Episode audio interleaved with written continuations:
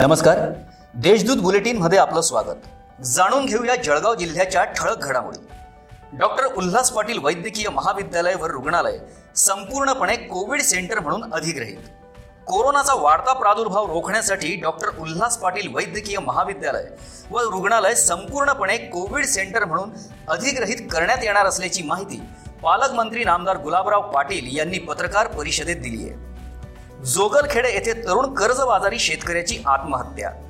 पारोळा तालुक्यातील जोगलखेडे येथील एका कर्जबाजारी तीस वर्षीय तरुण शेतकऱ्याने त्याच्या स्वतःच्या शेतातील विहिरीत उडी मारून आत्महत्या केल्याची घटना एकोणतीस रोजी दुपारी तीन वाजता उघडकीस आली आहे. कैलास लोटन पाटील असं या तरुण शेतकऱ्याचं नाव आहे. किराणा दुकानदारांनी आयुर्वेदिक वर्गात मोडणाऱ्या सॅनिटायझरचीच विक्री करावी.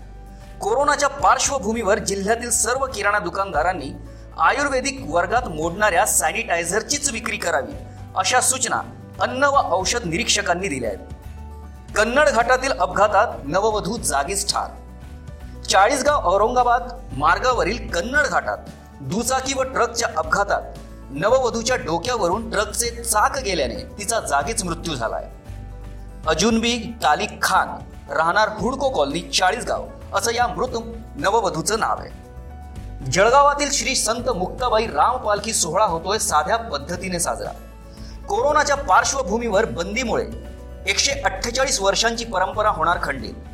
जळगाव नगरीचे ग्रामदैवत श्रीराम मंदिर संस्थान संचलित श्री संत मुक्ताबाई राम पालखी सोहळा यंदा कोरोनाच्या पार्श्वभूमीवर पंढरपुरात साजरा न होता जळगाव श्रीराम मंदिरातच शासनाचे नियमांचे पालन करीत साध्या पद्धतीने साजरा होणार आहे. जळगावातील श्रीराम मंदिराच्या या पालखी सोहळ्याची एकशे अठ्ठेचाळीस वर्षांची परंपरा यंदा प्रथमच खंडित होणार आहे.